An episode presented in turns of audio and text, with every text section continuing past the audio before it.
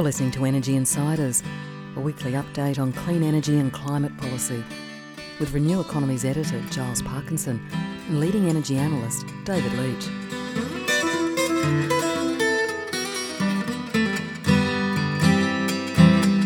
Energy Insiders is brought to you by SolarAy Energy, experts in solar energy management.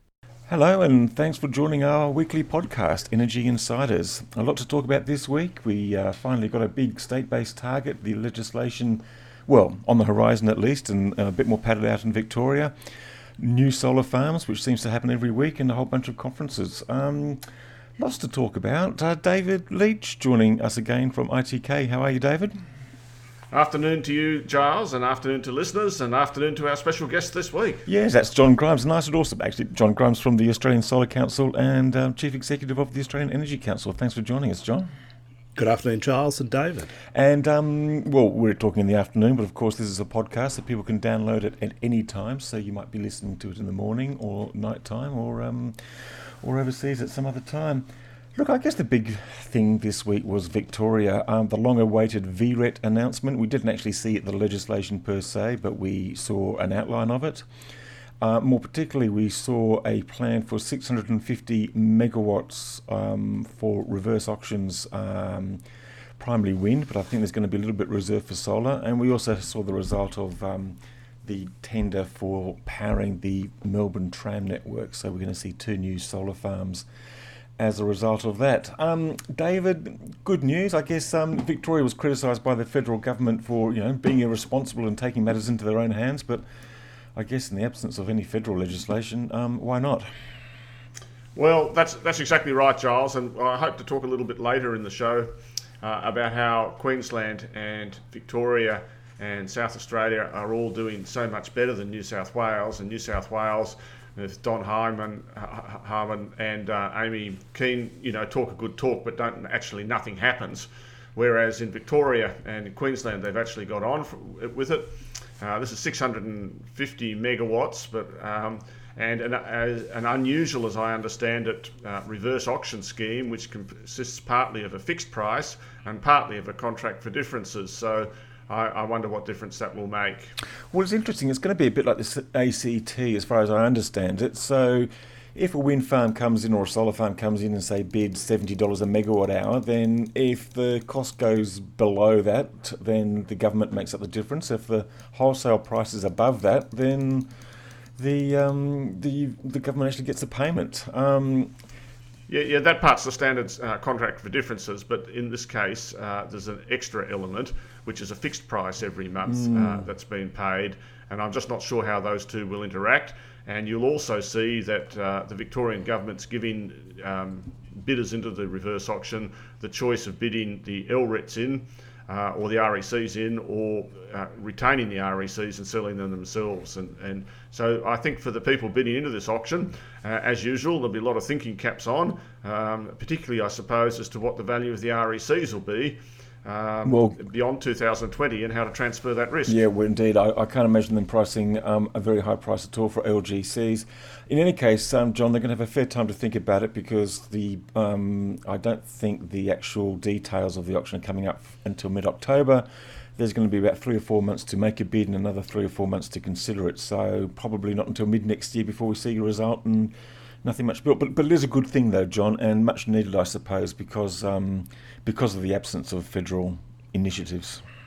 Yeah, I, I, tend to think about uh, you know the state governments in this environment as being a bit like the appendix in the human body. uh, it's, it's it, well, it's the last place the bacteria goes to sort of hide in the event of a catastrophe, uh, and it, and in this case, it's really carrying the load for, for renewable energy vision and action.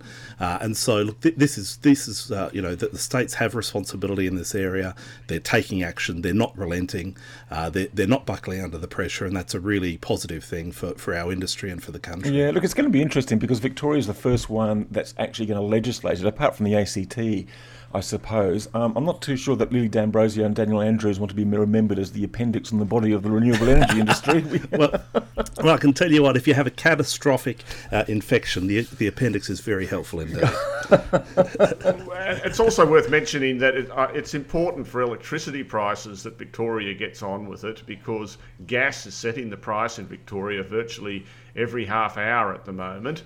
And until we get more supply into Victoria and force some of that very expensive gas out, um, uh, you know, Victorians will be paying higher prices. So it's exactly the right thing to do to get some new supply into the system. And it seems to be the way that they've structured this with this contract for difference um, seems to actually put a peak on their own or, or, or a cap on their own um, exposure to it. Um, I was a little bit surprised that they only thought there was going to be a $30 a year benefit to households from the reduction in wholesale prices. I wonder if that's conservative, David. That I'll have to do some more work on, Giles. Haven't haven't done the sums Fair yet. enough. Look, let's switch um, straight from Victoria up to Queensland. Now, John, um, you're holding a conference this coming week in Queensland. Um, Queensland's just been the most remarkable centre of hive of activity. We just saw during the week um, news of a 250 megawatt project, um, this time solar project, this time by Shell. Um, up near Wandoan, right in the heart of coal country. That adds to goodness knows how many megawatts of um, of solar that's sort of in the pipeline. In fact, I actually just updated our little list. I think there's about two and a half thousand megawatts actually under construction or about to start, and another 13,000 mega, megawatts in the pipeline. And a lot of it's happening in North Queensland, which I guess is the reason you're holding the conference there. Yeah, look, it is. And so not only are we seeing almost a gigawatt of projects starting construction this year, 2017, representing a, a almost $2.2 billion worth of investment, but we're seeing the creation of about 1,780 direct jobs as a result and a whole lot of indirect activity. And we thought it was really important that we shine a spotlight into what's really happening in the north. If we want to plan for building capacity in our north, for creating jobs in regional Queensland in bringing uh, electricity prices down in regional investment, then what better way to do that than to celebrate what's really happening on the ground? It, it, and it I, kind of gets missed, yeah. doesn't it? Because everyone's talking about this new coal-fired generator that some of the um, conservatives want to build, but there's, as you say, there's at least a thousand megawatts just in that, just around the old Collinsville area in Townsville you know, and I think some of the, the jobs in coal mining is are overstated. You know, these state of the art mines, they have driverless trucks, they have uh, laser precision uh, robots basically doing the work, and so the propensity for the jobs, I think, is is is tenuous. Uh, whereas what we're talking about is 700, 7, 1,780 uh, real jobs right now this year being delivered, and then of course all of the flow on activity that creates for businesses in that part of the world subcontractors, suppliers, and others, uh, the finance industry, and a whole lot of flow on economic activity. So, you know, we're talking about what's real as opposed to what's speculative. Well, that's interesting. And you, John, you've got a great lineup for that conference. I was just looking at it myself, and I ideally wish I have to go to Adelaide for something else. But uh, you know, if I'd known about it a bit earlier, I, I mean, you've got the um, acting minister, you've got the shadow minister. Uh, you've got uh, uh, uh, Queensland Power, which is which is basically all talking there, as well as a long list of project proponents. I, I, think it looks like a really interesting conference in Townsville. Yeah, and I think you know hearing directly from people doing the Ross River Solar Farm, the Haughton Solar Farm, Pacific Hydro, um, uh, Genex Power, um, you know, storage companies and others. I think that's exciting because we can hear from ourselves you know, what, what's the scope, what's the latest, what's the time frame, and how can we, the rest of the industry, get involved and benefit as a result? It's interesting that you mentioned 1,700 jobs because that's actually more um, than the 1,684 jobs that the um, advisor to Adani admitted in court testimony would be the um, sum total of jobs out of the uh, Carmichael coal mine. So um, Solar has actually produced those jobs already in the investments there. So um, that's a bit ironic, and it's nothing like the 15,000 jobs that um, some people still suggest. Um, David, um, one of the key players up there in the north is Windlab, which actually floated on the uh, made, its, made its debut on the Australian Stock Exchange this week. Interesting, having another renewable energy company out there must be um, can't be an easy thing being listed and um, doing these sort of projects. What do you reckon? Well, Kennedy uh, Park 2 is going to require a lot of financing. That's 1,200 megawatts, and we're still working on about 2 million a megawatt. So that's uh, over two, nearly best part of $2.5 billion to get that done, plus 500 million of supporting transmission uh, expenditure that has to be made to there and out to Kidston. Um, uh, so, you know, they're a 50 million market cap now. They've got a, a, an exciting future in front of them at that rate. Uh, but that was enough money to get Windlab uh, Part 1, uh, sorry, to get Kennedy Part 1 done. I just want to contrast, I think, um, Giles, quickly what's been happening, what we've just heard about in Queensland, what we've seen in Victoria, what, with what's happening in New South Wales. I went to a Transgrid uh, uh, CSIRO seminar down in Canberra this week. And Transgrid have, um, I think, getting impatient, and they've commissioned Aurecon uh, to do uh, to look at the potential for putting uh, utilities PV into southwest New South Wales and into northwest Victoria, uh, whereas we know there's some transmission constraints at both ends of that, mm. and and you kind of think it might fit in with Snowy too, which by the way is going to be a lot more expensive than people think it is. And that, that study from Aurecon showed that, uh, uh, and it's at a 50 by 50 metre level. And the interesting thing, it didn't just look at the, the solar level, it looked at the la- existing land use. So it's trying to identify areas where the existing land use isn't too expensive. And so you could put the PV on. And they found that uh, between Yass and Balranald, uh, they could they basically could fit 40 gigawatts of utility PV and between Balranald and somewhere in Victoria, another 20 gigawatts, and then you could probably add on 10 gigawatts of wind into that as well. Uh, and that's what you could, uh, you know, if you could do that, you could. What it needs is for the transmission to be built in advance of that. And yet we see the New South Wales government is so slow and lagging. They might get something like $3 billion from their 58% of Snowy when the federal government builds it. But what are they going to do with that money? And what you know, that, that, well, well, they, are in a position. They are they are talking about sort of you know these. I mean, even Don Harwin has been talking about these sort of you know renewable energy sort of um, oh, what, what did he call them? These sort of backbones going across the state and up and down it. So he's talking, but I don't know whether he's kind of sort of a bit like um, in the federal government, sort of hindered by many people in the party. Giles, you know, I'm, the note I'm going to write on this is going to be called "The Road to Hell is Paved with Good Intentions." John, it's interesting. I mean, Transgrid actually came out a couple of weeks ago and talking about how they saw 100% renewables as both um, doable and affordable. So it's interesting. We've got the big network operators whose job it is to keep the power on, um, talking this way, but um, policy is still falling falling well behind. Yeah, look, I think those transmission companies, the infrastructure companies have a big future. Uh, renewables plugging into this is going to, you know, be a big opportunity. But you know, at the local level, the distributor level, using that infrastructure backbone to facilitate transactions, this kind of peer-to-peer trading scenario, where people are using the back backbone of the electricity network in the same way that we use the backbone of the internet network to facilitate transactions, is really exciting. And so that they should be embracing, you know, the the benefits of renewables. Uh, and I think there's uh, a great business for them in it if they do. It's interesting. Look, I'm just going to throw in a bit of a wild thing that I hadn't um, mentioned before. It actually came from a, a, reader feedback from about two episodes ago, and they just asked us. Um, were because the way the Australian market's vertically integrated, and we've kind of got the networks, you can see the future and get very excited about renewables and the distributed grid um, versus our vertical int- integration comes from retailers and generators. And the problem is that w- w- one of those businesses is trying to defend the other, is essentially a hedge against the other. And it doesn't necessarily sort of mean, in, in, in my view, for um, the most effective transition, because I think if you're seeing in the States and particularly Europe, those companies which are like the new companies tend to be marrying the distributed um, distributed part of the um, network with the uh, with the with new technology, storage, solar, and EVs. Um, John, very quickly, I mean, is this going to be a big impediment for us? Well, I think the smart integrated, you know, companies are already making the shift.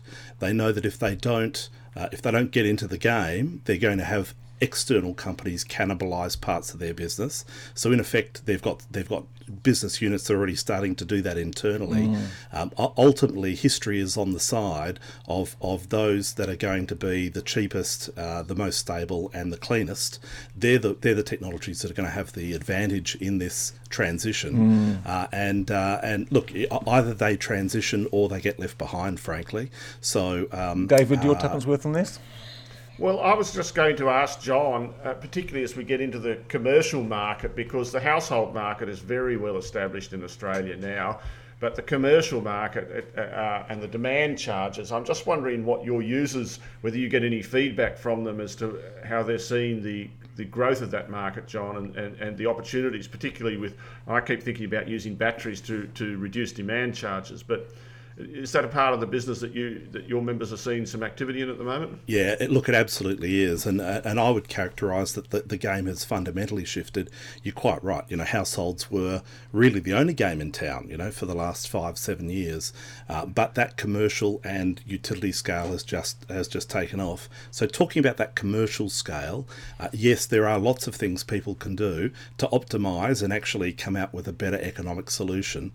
The difficulty is that there remains uncertainty about how incumbent providers will respond to that. And unfortunately, some of them do have levers that would enable them to jack up you know, um, uh, daily access charging, for example, and fundamentally change the economics for someone wanting to go the other way. So it's an area that we're very interested in. I think if we start to see uh, anti-competitive behaviour here, we need to call it out fast and uh, loudly, uh, and um, you know, because we, we can't have a uncompetitive system because of the incumbent, you know, uh, benefit that somebody has for, for being the current provider. And See, I think I think businesses are the guys getting left behind here. Uh, that you know, the big retailers have no interest really in providing. Uh, RETs uh, certificates for them. They only really build enough supply to fulfil their mass market base. The business is the one that actually is less impacted by network charges, although it still is, but more by the increase in the generation cost. And, and I just don't think that they get the opportunities to sort of buy into the renewable story and lower their costs and manage, manage their um, uh, um, electricity costs as, as, well as they'd like to. We've seen BHP, uh, uh, sorry, OneSteel, BlueScope, I mean, rather, and, and a large, lot of other large industrials complaining about it lately but you know they, they they're not doing much to fix it up for themselves either. Well, some of them are though. I guess um, you know Nectar Farms are moving into wind and storage, and um, there's um, the zinc refinery Sims um, Sun Metals up in Queensland are building their own solar plant. Telstra's doing the same thing, so it's starting to seep through.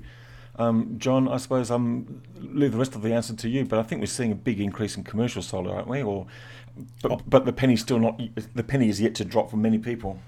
I think that's right, and and I think it's very business specific. So it's also got to do with their demand profile. Um, uh, it's got to do with the longevity of the business. You know, we still have problems in terms of split incentives between tenants and landlords.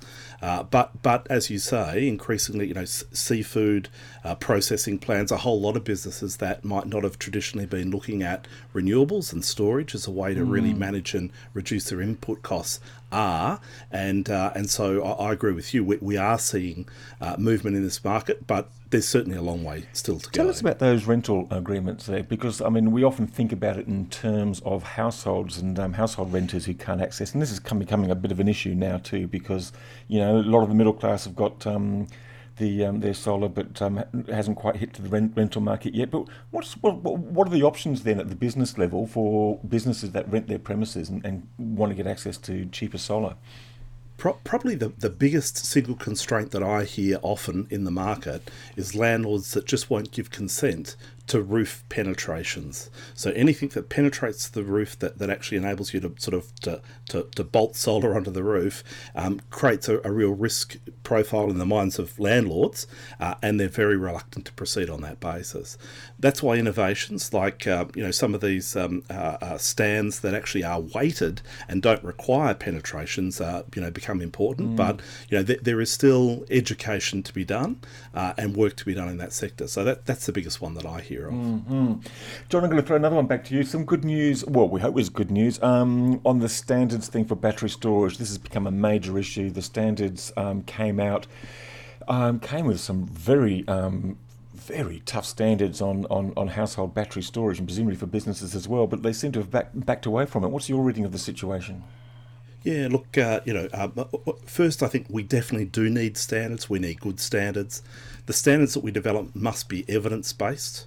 Uh, so that means that anything that is, is, is passed through there needs to be based on independent testing and analysis.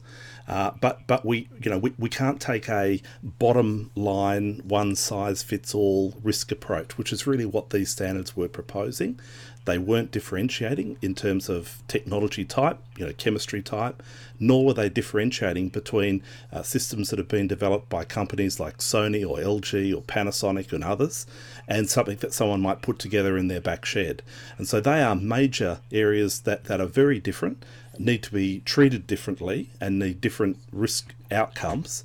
Uh, and I'm hoping that with collaborative effort, you know, the, the industry, regulators, and others uh, can get together and solve this and move it forward so we get a, a workable solution that gives it, you know, certainty to industry, uh, you know, confidence to consumers, uh, that, you know, uh, but, but gives us something that we can, you know, uh, implement sensibly. I, I, I, still can't understand why we didn't actually get them in the first place because I mean you seem to have all the players there talking about the issue for many months.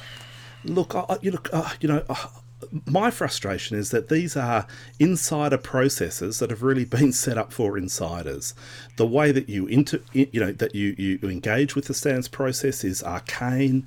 Uh, it's secretive. Uh, it's very, uh, you know, uh, it's it's very much an insider's game. Uh, and so, uh, you know, you, you get you get one group that are sort of commissioned to write the standard. They basically use the template of an old lead acid battery standard, which isn't fit for purpose. and then, you know, it's all a secret until it gets released to the public. And of course, the public say, no, this is way out of step with what we expect in the industry. Uh, and so I think when you have those secretive, um, you know, you know, processes that aren't really that inclusive, I think you, you get a poor outcome. Mm. Uh, so that's what I'd like to see improve next time around. David, uh, secretive, arcane, hard to understand. Um, sounds pretty much like the whole electricity industry, doesn't it?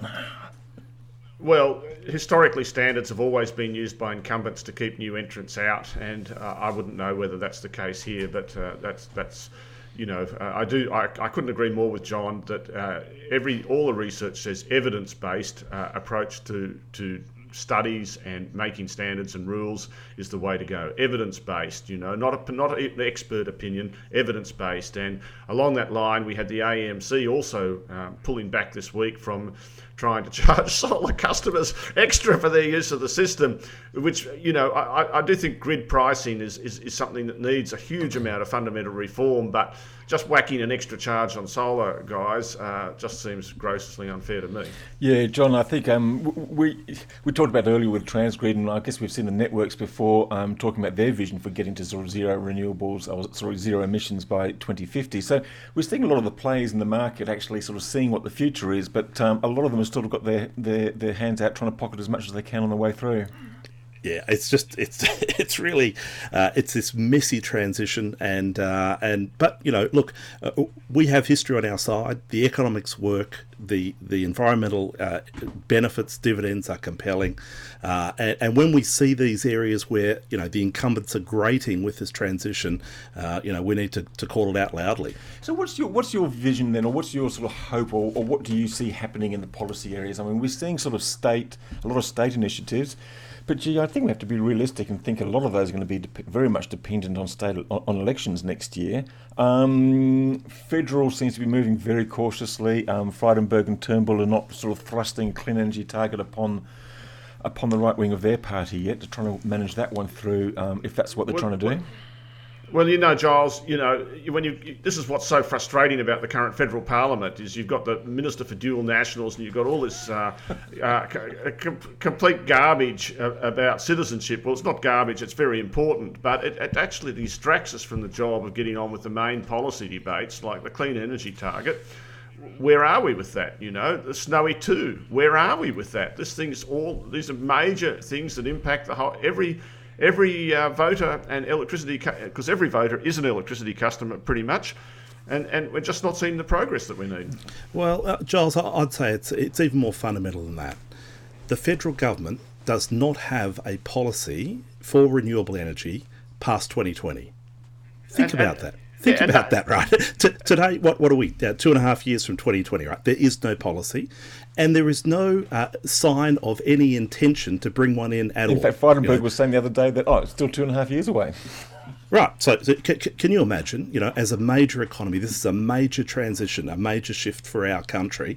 We're seeing the benefits in places like New- North Queensland, you know, what this can actually do. And then we you know, uh, go on to talk about the reduced electricity wholesale cost input that actually reduces costs for business in Australia, makes us more competitive, and there's no policy for this. and and it's so divisive inside the, the federal coalition, they can't even have a conversation or a debate about it. This is a fundamental problem. We should call it out for what it is, and I think ultimately, um, you know, th- there needs to be political pressure, or these people will not move. Mm. And you know, we could add to that. It's not just electricity, although that's certainly the most important. It's also vehicles, uh, uh, other forms forms of energy. There is just uh, the usual policy vacuum. But you know what? We can sit around and complain about that, uh, or we can just t- turn to helping the states uh, get on with the job. And this is where I think New South Wales again needs to get its head really fully focused and get get beyond the sort of pretty words down to actual implementing some stuff. I mean, Liddell is the next coal-fired power station to close. That's 2022. Uh, you know, AGL's written that up in large headline letters where's the where's the renewable energy that we're going to need in this state to be built before then, and where are the policies in New South Wales to actually help us get it done? Indeed, and there's been a bit of um, talk um, in the last week um, from people worrying that um, a planned auction by the New South Wales government might actually not go ahead now. Um, for whatever reason, and we're trying to sort of find out a bit more about that, and we'll let you know during the week that reminds me, Giles, as well. You know, like the they were going to have a, an auction for the electricity for the uh, Sydney Metro that's been built. That was announced in early 2016. you know, it hasn't been awarded yet. Yes, I know these these auctions do take a long time. Guys, look, the the, the dog is knocking at the door for dinner, um, which probably means that we're um, heading towards uh, the end of our time here. Look, just before we go, um, next week, well, John, you've got your conference up there in um, Queensland, which sounds pretty good. Um, anything else that you can see on the um, on your agenda for the coming week? Yeah, sure. Well, obviously the Queensland thing, Thursday the 31st at the Ridges Hotel in Townsville. Go to our website solar.org.au to register. The other big news for us is that we've just launched our Smart Energy Training Centre. Uh, so um, we, have put together a consortium, a network of registered training organisations nationally who will be delivering uh, in every state and territory by the end of the year uh, accredited and non accredited training on solar, energy storage, and smart energy management every month. So we're, we're about providing the industry with the skills it needs to go and implement and provide good outcomes for consumers uh, and provide a good professional base for, for our industry long term. Well, congratulations on that initiative. Um, David, what have you got on? You, um, you got a visit to Adelaide? Uh, yes, there's a, an arena thing on over there that they've invited me to, uh, redesigning the wholesale market for high renewables penetration or something. Uh, uh, it sounds and, uh, worthy. it does. It sounds very interesting, and I'm actually looking forward to it a lot. And, and then I guess I'll be looking to see that the Port Augusta financing, the, the, the concentrating solar financing uh, progress, because I still think there's a certain amount of uncertainty about that.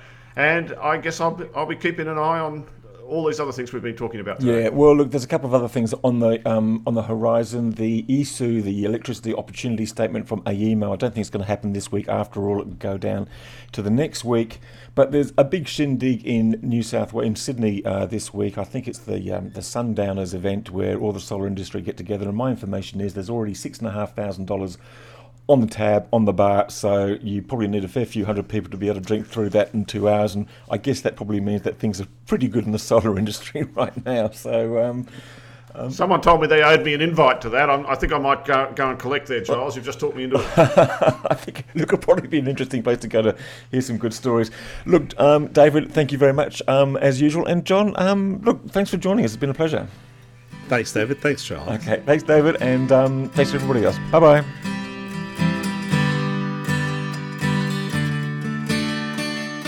Energy Insiders is brought to you by SolarAy Energy, experts in solar PV, storage and monitoring. They're the smart choice for consumers and business. Visit solaray.com.au and secure your energy future today.